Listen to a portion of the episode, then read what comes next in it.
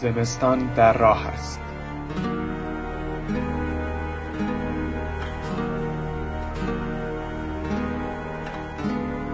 قررش من را بشنو. خانواده وظیفه شرافت.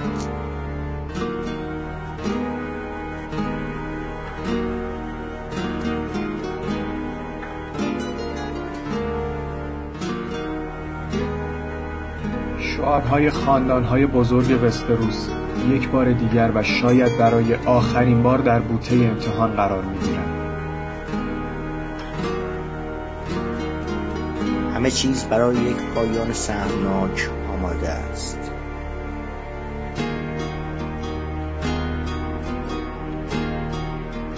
فرجام خاندانها نزدیک است.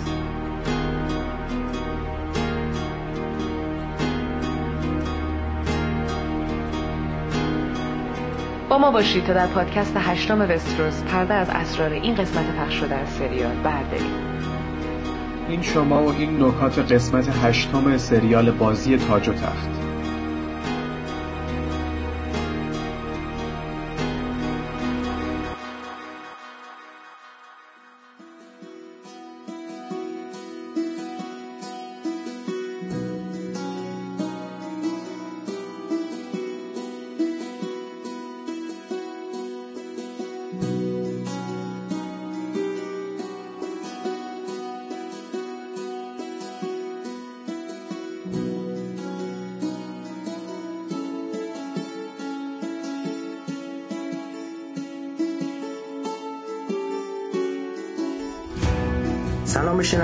عزیز وستروس مقدمه می‌زنیم به دل نکات. همونطور که احتمالا می‌دونید عنوان این قسمت تحت عنوان نووان به مردان بیچره در براوس اشاره دارد. در کتاب آریا اغلب در پاسخ به سوال توکی هستی توسط افراد مختلف از عبارت هیچ کس استفاده می‌کنه. ولی تمام مردان بیچهره به او یادآوری می‌کنند که او در حال دروغ گفتن است. زمانی که او اولین مأموریتش را با موفقیت انجام می‌دهد برای اولین بار مرد مهربان پاسخ او را میپذیرد. در این قسمت بریک داندریون و توروس از میر رو پس از فصل سوم دوباره در سریال می‌بینیم. این قسمت به شکل منحصر به فردی اشاره‌های زیادی به گذشته سریال داشت که همشون رو براتون بیان می‌کنم. زمانی که تازی به این اشاره می‌کند که مرغ را به گوشت ترجیح می‌دهد فصل چهارم قسمت دو شمشیر را ما یادآوری می‌کند. زمانی که در یک میخانه با پلیور سر خوردن مرغ بحث کرد و در آخر همراه با آریا تمام افراد پلیور را کشت.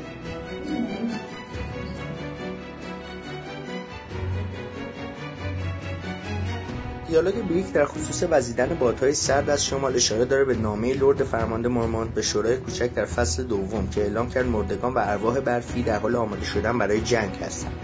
جواب سندور به کماندار برادران بدون پرچم هم که میگه دخترای سخت سختتر از تو هم سعی کردن من رو بکشن. اشاره به نبردش با برین از کارس داره. همچنین درگیریش با آریا استارک در فصل چهارم.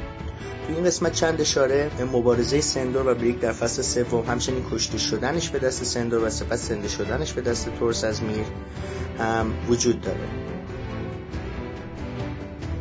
همچنین تو این قسمت شاهد جوکی هستیم که گفتنش هیچ وقت تموم نمیشه. کلیان در این قسمت سعی می‌کنه جوکی رو تعریف کنه که اینطوری شروع میشه. یه بار که به یه فاحشه خونه رفتم همراه با یه آدم دوست داشتنی و یه آدم کله خرم مادام گفت پیش از این تیریون یک بار دیگه سعی کرده بود این جوک تعریف بکنه. من فصل اول قسمت تاج طلایی زمانی که نزد لایسا در اری برده شده بود و لایسا اجازه نداد جوکش رو کامل تعریف بکنه. همچنین بران به پاتریک پیشنهاد مبارزه به سبک کثیف رو میده. دقیقا مشابه اون چیزی که سعی داشت در فصل چهارم به جیمی یاد بده. اون زمان جیمی می‌خواست مبارزه کردن با دست شپش رو یاد بگیره. صحبت جیمی رینسه در خصوص اینکه ما چه کارهایی برای عشق نمی کنیم. مشابه همان نقل قولی است که جیمی در زمان پرت کردن برن از پنجره در قسمت یک و فصل اول به سرسی گفتش.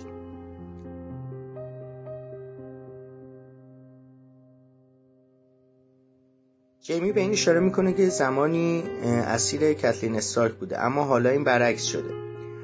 و ادمیور برادر کتلین اسیر اوست. همچنین اشاره او به ضربه زدن به سرش با سنگ توسط کتلین اشاره به فصل اول قسمت آتش و خون داره.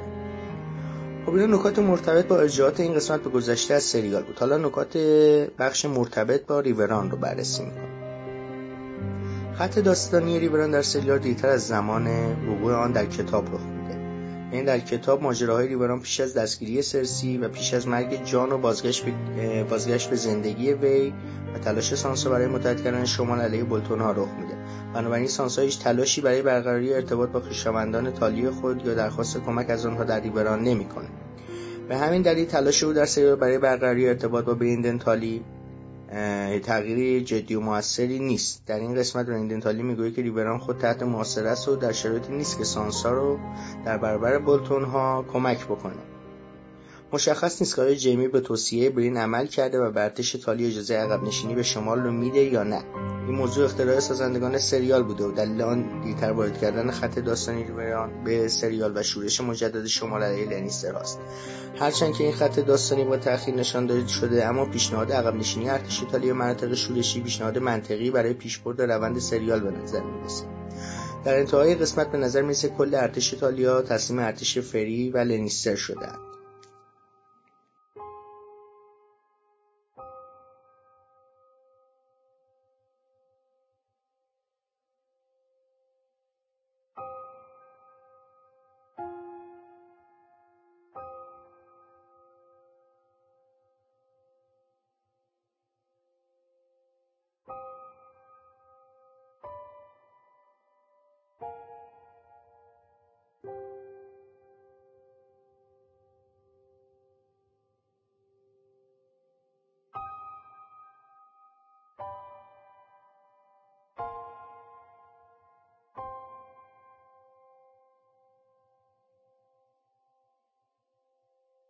در کتاب ها برین استارز به دنبال سانسا و آریا استارک اصلا به سمت شمال و دیوار سفر نمی‌کنه. در عوض به جستجوش در سرزمین های رودخانه به دنبال سانسا ادامه میده و پیشروی و به خاطر جنگ زدگی منطقه کند میشه.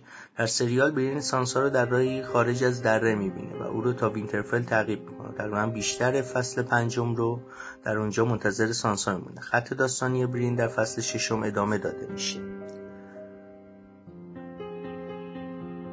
و او با دلیل قابل تعمل و ساده دوباره به سرزمین های رودخانه فرستاده میشه. سانسا به او دستور میده به جنوب برود و سعی کند با متحدان تالیوشان که توسط عموی مادرش به این رهبری می‌شود ارتباط برقرار کند.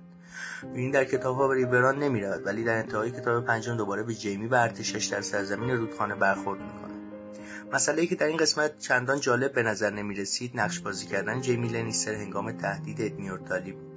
جیمی از بدنامیش به عنوان شاهکش برای قبولاندن اینکه واقعا فرزند ادمیور رو با منجنیق به طرف قلعه پرتاب می‌کند استفاده کرد. در حالی که در فصلهای جیمی در کتاب می‌بینیم که او واقعا دلش نمی‌خواد کسی را بکشد.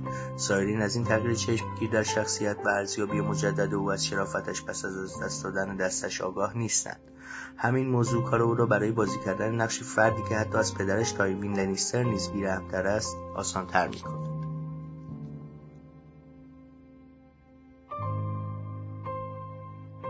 در ویدیو پشت صحنه نیکولای کاستر والدو بازیگر نقش جیمی لنیستر تایید می‌کنه که جیمی تلاش می‌کنه تهدیدش رو باورپذیرتر به نظر برسونه. در واقع جیمی داره بلوف می‌زنه.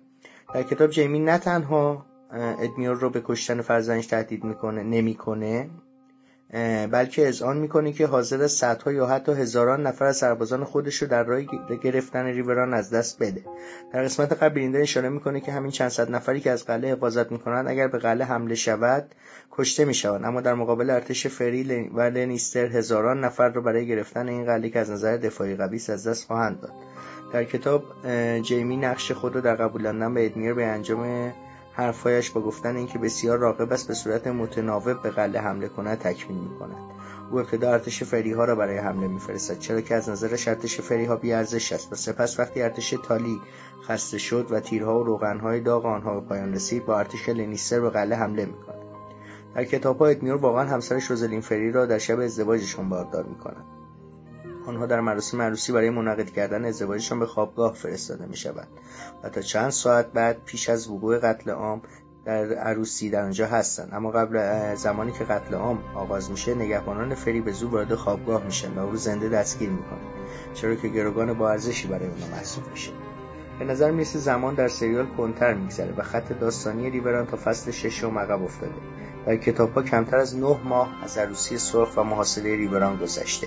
و روزلین هنوز فرزند ادمیور را به دنیا نیاورده است. در نتیجه جیمی می‌گوید به محض اینکه بچه به دنیا آمد او را به سمت دیوارهای قلعه پرت خواهد کرد و از آنجایی که بچه هنوز به دنیا نیامده است مشخص نیست که دختر است یا پسر و هنوز اسمی برای او انتخاب نشده است.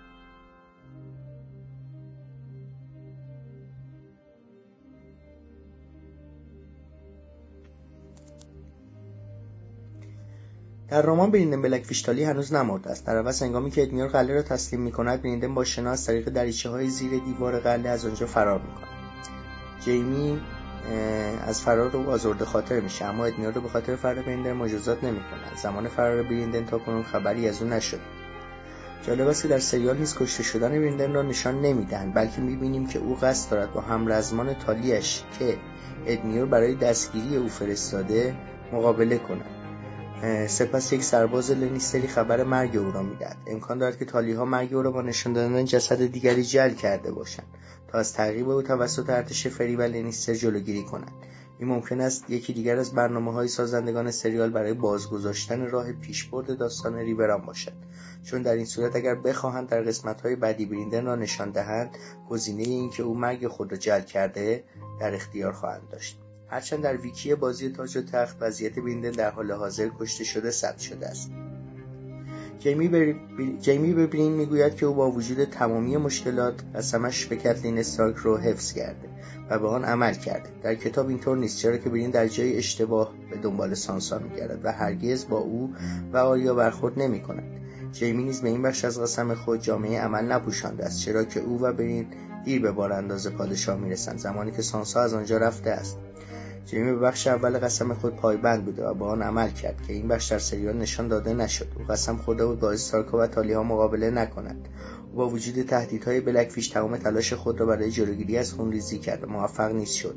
در رمان حتی یک نفر از مناصره شدگان آسیب ندید. حتی بلکفیش و حتی مناصره کنندگان نیز آسیبی, آسیبی بهشون وارد نشد. اینجا نکات مرتبط با سرزمین های رودخانه به پایان می‌رسه. و نکات مربوط با سندور کلگین شروع میشه.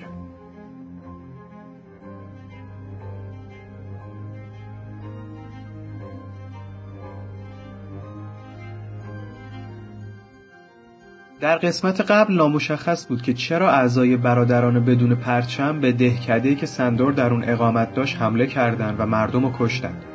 اونها در گذشته از مردم دفاع می‌کردن و حتی فریها در همین فصل اشاره کردند که اونها مردم علیه فریها به شورش واداشتن در این قسمت اشاره میشه که فقط هفت عضو رزل از این گروه به فرماندهی لم ردالیمویی به مردم بیدفاع حمله کردند و این بدون اجازه فرمانده کل گروه برادری یعنی لورد بریک دانداریون انجام شده لورد بریک هم لم و افراد باقی موندهش رو دستگیر و اعدام می‌کنه به این ترتیب گروه برادری بدون پرچم یکی از گروه های مهم کتاب هستند که در سریال تغییر نکردند.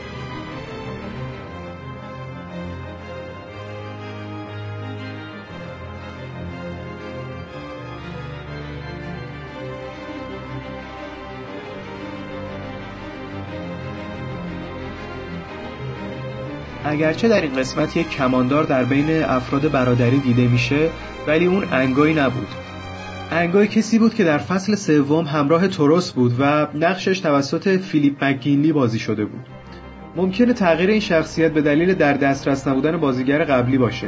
البته این احتمالا وجود داره که انگای در سالهای متمادی در درگیری ها کشته شده باشه و شاید هم زنده باشه و در جای دیگری با بقیه اعضای گروه برادری در حال مبارزه باشه. یه نکته رو لازم می‌دونم که یادآوری کنم. اونم اینه که انگوی کمانداری قهار بود که توی کتاب اول در مسابقاتی که توسط رابرت باراتیون به افتخار دست جدید خودش نت ستارک برگزار شده بود تونست قهرمان بخش تیراندازی بشه و ده ها هزار سکه طلا به جیب بزنه. البته انگوی این پولها رو تا زمانی که توی کتاب حضور پیدا کرد و در زمان حضورش در انجمن برادری در کتابهای بعدی با عیاشی از دست داده بود.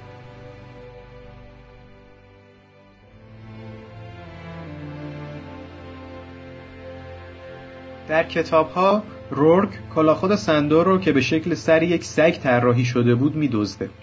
رورک و افرادش که راهزن شده بودند توسط لم ردالیمویی کشته شدن و لم کلاخود سندور رو برای خودش برمیداره. هم رورک و هم لم فکر می‌کردن که سندور مرده. در این قسمت و بعد از اعدام لم سندور چکمه لم رو از پاش در میاره و سری برای لم تکون میده. این می‌تونه اشاره‌ای باشه به دزدیده شدن کلاهخود سندور توسط لم در کتاب. خب حالا می‌رسیم به نکات مرتبط با بخش بارانداز پادشاه در این قسمت تامن میگه که محاکمه سرسی لنیستر و لوراس تایرل در اولین روز فستیوال مادر برگزار خواهد شد. مادر یکی از چهرههای خدا در مذهب هفته. در کتاب تا به حال این چنین مراسمی معرفی نشده ولی گفته شده که در طول سال مراسمهای مختلفی برای چهرههای متفاوت هفت برگزار میشه. برای مثال روز دوشیزه که مراسمیه که به دوشیزه تقدیم میشه. در این قسمت اشاره میشه که محاکمه سنتی مذهب هفت توسط هفت سپتون انجام میشه. تامن اشاره می‌کنه که این حق از مذهب هفت در زمان تارگریان ها گرفته شده. اما اونها این حق رو در زمان قدرت گرفتن خود با دستور خود به سرسی لنیستر باز پس گرفتن.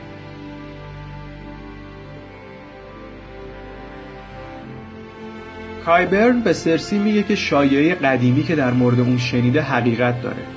سرسی از اینکه گنجشک اعظم حق محاکمه با مبارزه را ممنوع کرده ناراحت و افسرده است. در یکی از سبزبینی های برن در قسمت همخونه من می‌بینیم که در دالانی در زیر زمین آتش وحشی منفجر میشه که هنوز اتفاق نیفتاده. در فصل سوم و در قسمت بوسیده شده توسط آتش جیمی لنیستر اشاره می‌کنه که پادشاه دیوانه در تمام بارانداز پادشاه آتش وحشی ذخیره کرده. حتی زیر قلعه سرخ و سبت اعظم بیلور. همچنان در این قسمت جیمی اشاره می‌کنه که سرسی و کتلین جزو مادرهایی هستند که اگه کسی بخواد به بچهشون آسیب برسونه حاضرن شهرها رو به خاکستر تبدیل کنن. همه این نشونه ها ممکنه پیشگویی این موضوع باشه که سرسی ذخایر آتش وحشی زیر سبت اعظم بیلور رو پیدا می‌کنه و قصد تخریب سبت رو داره. مشتاقانه منتظرم تا خاکستر و دود شدن سبت بیلور رو ببینم. جایی که سرسی زج کشید و محکوم شد برهنه در میان مردم ظاهر بشه. منم مشتاقم ولی نه به خاطر سرسی بلکه به این خاطر که سبت جایی بود که سر ندستارک هستنش جدا شد.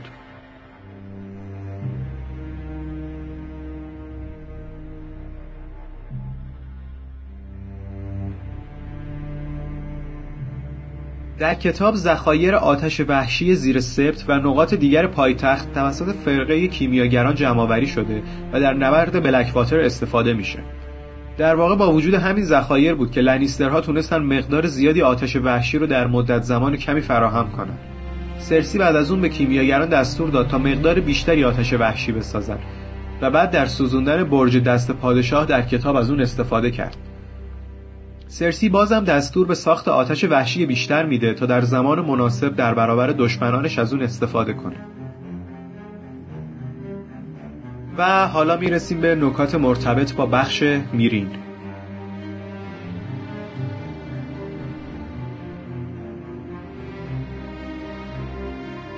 در سریال ترتیب روند وقایعی که در طی محاصره دوم میرین رخ میده تغییر زیادی کرده. مثلا باریستان سلمی در نبرد با پسران هارپی در میرین کشته نمیشه بلکه بعد از ناپدید شدن دنریس بر پشت اجدهاش به نام اون شهر رو اداره می‌کنه. همچنین در کتاب تیریون لنیستر به میرین رسیده ولی هنوز موفق به دیدار با دنریس نشده. اون همکنون همراه یکی از گروه های مزدور که در استخدام یونکای هستند در بیرون میرین اردوگاه زده. و اون قصد داره اونها رو در جنگ پیش رو به جنگیدن برای دنریس قانع کنه.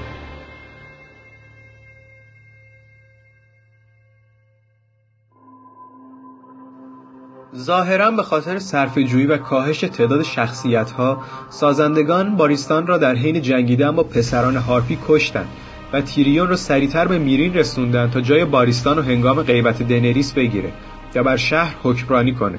هرچند مشخص نیست که در کتاب باریستان در جنگ پیش رو زنده بمونه یا نه. بنابراین کشتن زودتر از موعد اون ممکنه تغییر اونچنان بزرگی در روند داستان نباشه. هم در کتاب و هم در سریال بین میرین و اربابان بردهدار صلح برقرار میشه ولی در نهایت این پیمان شکسته میشه. در سریال هم تیریون فکر نمی‌کرد که توافق کنار گذاشتن بردهداری بعد از هفت سال لزوما عملی بشه و اون بیشتر روی خریدن وقت و معطل کردن بردهداران تا بازگشت دنریس تمرکز داشت. در همین حین بردهداران هم قصد خریدن وقت رو داشتن تا ارتش اصلیشون رو به میرین برسونن. البته در کتاب برنامه هفت ساله‌ای وجود نداره. تیریون توصیه می‌کنه که آویژه ها به ارتش بردهداران که در حال پیاده شدن در ساحل هستند و آسیب پذیرن حمله کنند و اونها رو عقب برونن.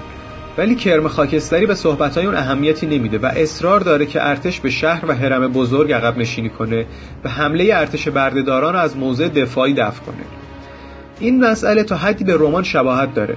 نفرات ارتش میرین در برابر ارتش متحد بردهداران بسیار کم تعداده. و اونها امیدی نداشتن که بتونن مانع ورود بردهداران به خلیج بشن. در حقیقت شهر توسط زمین و دریا محاصره شده بود. بنابراین آویژه ها به پشت دیوارهای امن شهر عقب نشینی کردند. نبرد در فصلهای منتشر شده از کتاب شیشم آغاز میشه. نبرد بزرگی که چند فصل به طول خواهد انجامید. در زمان شروع جنگ دنریس تارگریان هنوز به شهر برنگشته. در کتاب ها به نظر می‌رسه دنریس در زمان حساسی در جنگ همراه با اجدهاش تر می‌رسه. وریس تیریون رو به خاطر معامله با تندروها مورد سرزنش قرار میده. چرا که تیریون از راهبه سرخ خاندان نور تقاضا کرد که اعلام کنه دنریس منتخب خدای نوره. با این کار اون امیدواره بتونه حمایت آهاد مردم میرین رو دوباره کسب کنه. به نظر می‌رسه این کار مشابه عمل خواهر تیریون سرسی لنیستر و معامله اون با تندروها و تأسیس دوباره مبارزان مذهبه که در نهایت عواقب منفی این معامله گریمانگیر خودش شد. وریس به وستروس برمیگرده تا برای زمانی که دنریس برمیگرده و برای بازپسگیری تخت آهنین حرکت می‌کنه با متحدان بالقوهشون مذاکره کنه. در کتاب وریس همراه با تیریون از بارانداز پادشاه فرار می‌کنه. ولی بعد از اون موقعیت اون اصلا مشخص نیست. لازمه بگیم که اون هرگز به میرین سفر نکرد. وریس بعدا در وستروس دیده میشه و این سال به وجود میاره که آیا به پنتوس رفته و بازگشته یا تمام این مدت تحت نام جلی در وستروس حضور داشته؟ به نظر می‌رسه وریس فرصت رو برای ترک کردن میرین قدیمت شمرده. چرا که همونطور که خودش قبلا گفته بود از نزدیک بودن به کسانی که با جادو سر و کار دارن مثل راهبان سرخ احساس ناراحتی می‌کنه. این موضوع هم نمی‌تونه بی تاثیر باشه ولی به هر حال وریس مصممه تا متحدی رو برای دنریس در وستروس پیدا کنه. متحدان بالقوه که وریس می‌تونه به دنبال قانع کردن اونها باشه حکمرانان جدید دورن و جزایر آهن هستن. متحدان دیگه که می‌تونن با دنریس متحد بشن ریچ و دره هستن. ولی رقیب وریس لیتل فینگر کنترل دره رو در اختیار داره. تیریون قبل از این گفته بود که امکان قانع کردن تایرل ها وجود داره. به خاطر درگیر نشدن در جنگ های اخیر ارتش های دره و دورن تقریبا دست نخورده باقی موندن. تایرل ها هم همینطور. در حالی که لنیسترها بخش اعظمی از ارتش خودشون رو در جنگ با راب استارک از دست دادن و به خاطر هزینه هایی که صرف جنگ کردن کاملا دست خالی و بدون پشتوانه مالی هن. در ضمن مشخص نیست که وریس از مقصد یارا گریجوی و اومدن اون و ناوگان آهنین به میرین اطلاع داشته باشه یا نه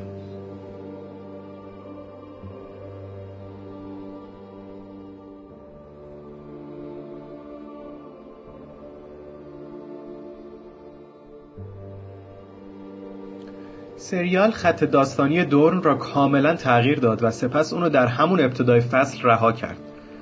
در کتاب دوران مارتل فاش می‌کنه که اون فقط تظاهر می‌کرده که به صلح علاقه داره و در حقیقت تمام این مدت حامی تارگریان ها بوده. اون حتی فرستادگانی به دورن میفرسته و عملا به دنریس قول میده که حتی نیاز به گرفتن محلی برای استقرار نداره و به محض اینکه ارتشش به دورن می‌رسه خاندان مارتل بدون شک با اون اعلام اتحاد کرده و ارتشش رو به ارتش دنریس ملحق می‌کنه. در سریال این خط داستانی به قدری فشرده و سپس رها شد که اصلا مشخص نیست دورن در وقایع آینده سریال حضور داشته باشه.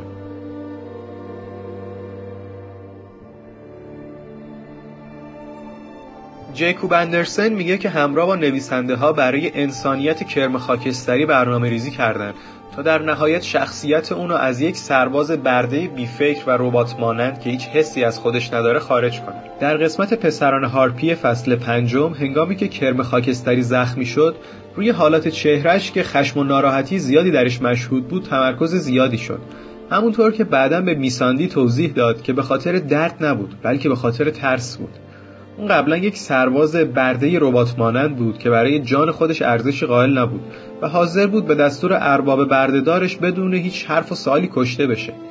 ولی حالا چیزهایی در زندگیش وجود داره که برای اونا اهمیت قائله و از اینکه دوباره نتونه میساندی رو ببینه میترسه. صحنه طولانی هست که در اون تیریون سعی داره میساندی و کرم خاکستری رو تشویق به جوک ساختن کنه و در نهایت به شوخی کردن کرم خاکستری ختم میشه. این بدترین جوکی بود که تا حالا شنیدم. میساندی. چی؟ تو همین الان گفتی نمی‌دونم جوک چی است. کرم خاکستری. می‌دونم که اون جوک بود. میساندی به این حرفش میخنده و حتی کرم خاکستری هم لبخندی می‌زنه. یادگیری شوخ قدم بزرگی در جهت بازپسگیری انسانیت اونه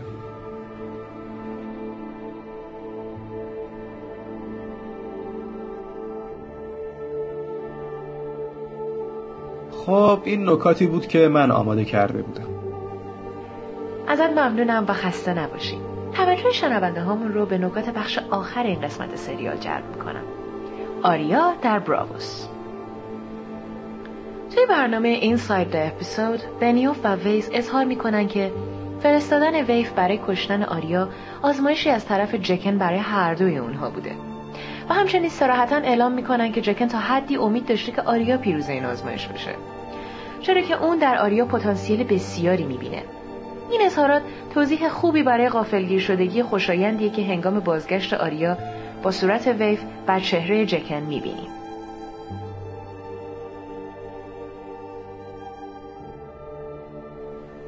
توی قسمت پیش مواردی وجود داره که نشون میده زمانی که در بازار آریا استارک برای رفتن به وستروس جا برای خودش رزرو می‌کنه در حقیقت یک بیچهره در نقاب آریا بوده. آریا چپ دسته. در حالی که توی این سکانس می‌بینیم که کیسه های پول رو با دست راست خودش جابجا می‌کنه. اون هم نه یک بار بلکه سه بار. اون همچنین رفتاری مثل جکن داشت. مثلا نیشخند زدن با تکون دادن سرش و راه رفتن با دستانی در پشت. این قسمت در اصل تایید می‌کنه که در تمام مدت این فرد خود آریا استارک بوده. امکان داره که سازندگان سریال عملا تقلید آریا از رفتار جکن رو به عنوان یک نشانه واضح برای کمک به آنالیز و درک بهتر بیننده ها از این سکانس نشون داده باشه. توی قسمت قبل آریا شدیدا زخمی میشه و تقابل اون با لیدی کرین در ابتدای همین قسمت رخ میده. جای تعجب داره که آریا با اون شدت آسیب دیدگی قادر به فرار در سطح شهر و مبارزه بود. البته در انتهای تعقیب بر اثر تکانها و فعالیت شدید بدنی شدیدا بخیه هاش پاره میشه و دچار خونریزی شدیدی میشه علاوه بر این به نظر می‌رسه که آریا روزهای متعددی رو در محل سکونت لیدی کرین برای نقاهت گذرونده پس از پخش قسمت قبلی برایان کاگمن تایید کرد که گاهی اوقات ممکنه که بین سکانس های مختلف در سریال روزها و هفته ها گذشته باشه. با این حال در سریال خط داستانی آریا طوری تصویر میشه که فقط یک شب رو در محل سکونت لیدی کرین گذرونده دقیقا. و این موضوع همچنین سوال دیگه ای رو ایجاد می‌کنه که چطور با گذشت زمان بیش از یک روز از زخمی شدن آریا در ساختمانی که وی شمشیر خودش نیدل رو پنهان کرده بوده هنوز شم روشنه. البته ممکنه که آریا وقتی به اونجا رسیده شم رو روشن کرده باشه. و قصد داشته وقتی ویف در حد امکان به اون نزدیک شد شم رو خاموش کنه. هرچند آریا به شدت زخمی نشون داده میشه و هیچ نشونه از اینکه اون وانمود به آسیب دیدگی شدید کرده دیده نمیشه.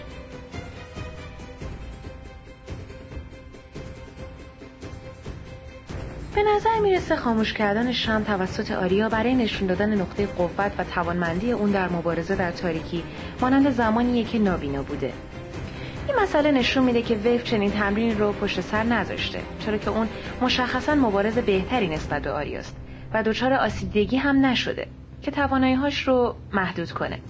همچنین به نظر می‌رسه نابینا شدن آریا بخشی از تمرینات بیچهره شدنش نبوده و تنبیهی مختص به آریا استارک بوده. که صحت این نکته با چشمان خونین ویف در تالار چهره ها قوت بیشتری پیدا می‌کنه. آریا واضحا میگه که ویف اسمی نداره. در کتاب ها ویف تنها کلمه ایه که در فصل های آریا برای وصف این شخصیت از اون استفاده میشه و در مکالمه ها هیچ کس اون رو به اسم ویف صدا نمی‌کنه. در سریال هم همینطوره و در دیالوگ ها کسی اون رو به اسم ویف صدا نمی‌کنه. اما در HBO Viewers Guide اسم اون ویف ثبت شده. ویف به آریا میگه که اسمی به خدای بینهایت چهره قول داده شده و هیچ کس نمی‌تونه اون رو تغییر بده.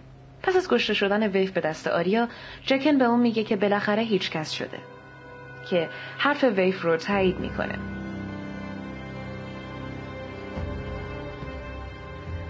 نمایش دست خونی که درباره جنگ پنج پادشاهه دوباره توی این قسمت مدت زمان کوتاهی رو به خودش اختصاص میده. و این بار بازنویسی شده و توصیه هایی که آریا به لیدی کرین کرده بود در اون گنجونده شده. آریا به لیدی کرین میگه که از دست دادن اعضای خانواده‌ای که دوستشون داری تو رو خشمگین می‌کنه. بنابراین اون باید در نقش سرسی خشمگین باشه. لیدی کرین این پیشنهاد رو به ایزنبارو میسپره اما اون در این زمان بهش بر می‌خوره که چرا یکی از بازیگرانش نمایشنامه اون رو زیر سوال برده. ظاهرا ایده آریا به لیدی کرین به قدری خوب بود که ایزنبارو در نهایت دیالوگهای این صحنه رو از نو نوشت و حضار نیز به شدت تحت تاثیر این نسخه تغییر کرده نمایش قرار گرفتند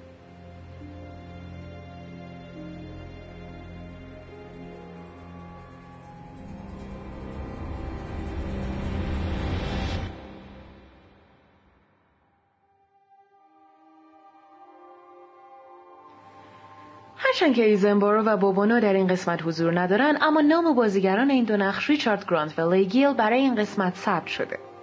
همچنین صدای اونها رو هنگامی که لیدی کرین به پشت صحنه میره می‌تونیم بشنویم که در حال اجرای سکانس بعدی نمایش جایی که تیریون به تایوین تیر می‌زنه هستن. نوازندگان صحنه پس از خروج لیدی کرین و زمانی که تیریون قصد داره به پدرش تایوین در توالت تیر بزنه همون آهنگی رو مینوازن که در عروسی و پیش از مرگ راب ستارک و مادرش کتلین نواختن. لیدی کرین در این قسمت اشاره می‌کنه که گروه نمایششون به زودی به پنتوس میره. در کتاب بعضی از گروه های نمایش توی یک جا باقی نمیمونن و به شهرهای آزاد سفر می‌کنن تا نمایششون رو در این شهرها هم به اجرا بگذارن. وریس میگه که در زمان کودکی و بردگی عضوی از یک گروه نمایش بوده. اون در لیس به دنیا اومده اما به تمام شهرهای آزاد سفر کرده. تا زمانی که یک روز در میر اربابش اون رو به یک جادوگر میفروشه که اون جادوگر هم اون رو اخته می‌کنه. آریا اشاره می‌کنه که هیچ کس نمی‌دونه در غرب وستروس چه خبره. این مکان در غربی ترین نقطه دنیای شناخته شده قرار داره. دریای سانست در غرب وستروس واقع شده. اما تا به حال کسی از اون عبور نکرده. جزایر آهن در غرب وستروس در دریای غروب قرار داره. اما حتی آهنزادگان که دریانوردان قهاری هم هستن تا به حال نتونستن اونجا رو کشف کنن. کشتی هایی که به غرب سفر کردن تنها با اقیانوس پهناور و بدون کوچکترین سرزمین و خشکی روبرو شدن. آریا میگه که وستروس در انتهای غربی دنیای شناخته شده قرار داره. و اسوس در شرقش. توی کتابا تا حالا اشاره نشده که این قاره ها چرا به این نام ها خونده میشن. هرچند که تا حدی دلیلش مشخصه. تصادفا سومین قاره سوتوریوس نام داره که در جنوب دنیای شناخته شده قرار داره. هیچ قاره توی بخش شمالی این دنیا وجود نداره و تنها قطب یخزده در بخش شمالی دیده میشه. اسوس تقریبا مشابه قاره اوراسیا در دنیای واقعی خودمونه و بستروس مشابه جزایر بریتانیاییه که اندازه اون بسیار بزرگتره. در واقع یه جورایی در حد قاره آمریکای جنوبیه. با توجه به گفته های جورج آر آر مارتین سوتوریوس معادل آفریقاه. در قسمت هایی گفته میشه که میساندی اهل ناث جزیره بزرگی در سواحل شمالی سوتوریوسه کتاب دنیای یخ و آتش نوشته شده که اساتید و سایر محققین در دنیا با بررسی حرکات ستارگان و آزمایش های دیگه مشخص کردن که دنیاشون کروی شکله. در کتاب همچنین اشاره شده که اونها معتقدن اگر یک کشتی مستقیما از غرب وستروس سفر کنه در نهایت به بخش شرقی اسوس می‌رسه. در شرق اسوس ییتی قرار داره که معادل چین در دنیای واقعی خودمونه. که تعداد بسیار اندکی از اهالی وستروس تا حالا موفق شدن که به اونجا سفر کنن. نکته بعدی اینه که سیاره‌ای که داستان توی اون به وقوع میپیونده ظاهرا بسیار از کره خاکی ما یا سیاره زمین بزرگتره. بنابراین هیچ کس تا به حال موفق به طی کردن این مسافت های طولانی نشده. همچنین اصلا مشخص نیستش که حد فاصل این دو قاره قاره دیگه وجود داره یا نه. مارتین هم در این باره مستقیما گفته که مطمئن نیستش که در دنیای شناخته شده معادلی برای آمریکا و استرالیا وجود داشته باشه. بلتب ما هم هیچگاه از بود یا نبود اونها آگاه نخواهیم شد. خب دوستان این نکات مرتبط با بخش پایانی این قسمت سریال بود تنها چند نکته کوچیک دیگه باقی میمونه که مربوط به روند گذر زمان توی سریاله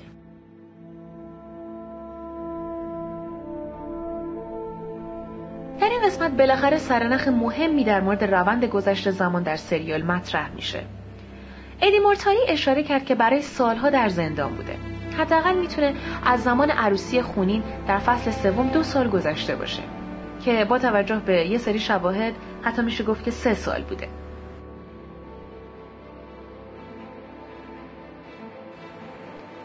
روند گذر زمان از یک فصل به فصل دیگه در سریال اصلا مشخص نیست. و مخاطب متوجه نحوه جابجایی وقایع کتاب توی سریال نمیشه. دیالوگها در فصل دوم اشاره به این داشتن که از فصل اول یک سال میگذره. در فصل سوم هم گفته شد که از فصل اول دو سال گذشته. به این ترتیب هر فصل سریال معادل یک سال از زمان داستانه که البته تقریبا با رشد بازیگران کودک سریال هم همخوانی داره. هرچند که این موضوع هرگز تایید نشده. از پایان فصل سوم و عروسی خونین اشارات محدودی به گذر زمان میشه و چندان به این موضوع پرداخته نمیشه. مثلا در مورد اتفاقی مانند زندانی شدن تیریون در فصل چهارم گفته میشه که تیریون چند ماه رو در زندان گذرانده اما اکثر اتفاقات به نسبت کتاب خیلی سریعتر رخ میدن و البته وقایع در سریال جابجا هم میشن. تنها اشاره به گذر زمان مربوط به دوران بارداری والدا بولتون یا همون فریه. در فصل سوم روز اشاره می‌کنه که می‌خواد با والدا ازدواج کنه. در فصل چهارم والدا معرفی میشه. در عواسط فصل پنجم اعلام می‌کنه که بارداره و در ابتدای فصل ششم نوزاد خودش رو به دنیا میاره. به این ترتیب مشخص میشه که بین فصل چهارم و ششم حدود نه ماه تا یک سال زمان بوده. روی این حساب که هر فصل سریال در برگیرنده وقایع یک ساله بین فصل سوم و ششم سه سال میگذره. ولی با در نظر گرفتن حداقل ها این زمان می‌تونه به یک هم تقلیل پیدا کنه. دقیقا همینطوره. در واقع کسایی که کتاب رو نخوندن یه مقداری اگر گیج بشن کاملا حق دارن. چون روند گذر زمان در سریال کمی آشفته شده. نکته جالب اینجاست که بازیگر نقش ادی مورتالی توبیاس منزیس در مصاحبه بیان کرد که حتی خودش هم نمی‌دونه دقیقا چه مدتی که توی حبس بوده. او گفت توی مدت می‌تونسته از یک تا سه سال بوده باشه. با این حال نکته عجیب اینه که گویا فراموش کرده که خودش در دیالوگی میگه که سالهاست که زندانیم خب دوستان عزیزم این بود نکات قسمت هشتم از فصل ششم سریال بازی تاج و تخت. هفته بعد هم منتظر ما باشید تا با نکات هیجان انگیزتر و مهمتری از قسمت‌های بعدی فصل در خدمت شما باشیم. نکات نبردی که سرنوشت شمال و وینترفل رو رقم می‌زنه. تا هفته بعد و بررسی جزئیات نبرد هیجان انگیز حرامزاده ها خدا نگهدار.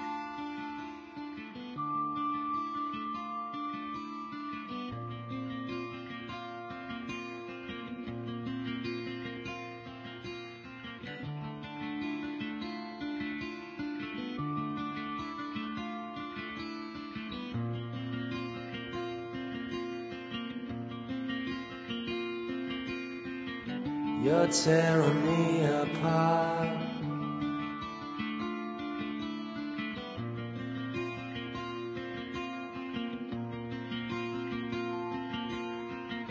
Crushing me inside.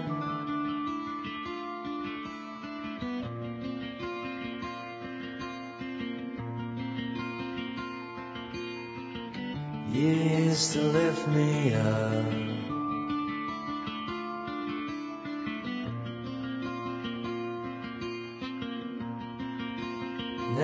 Get me down.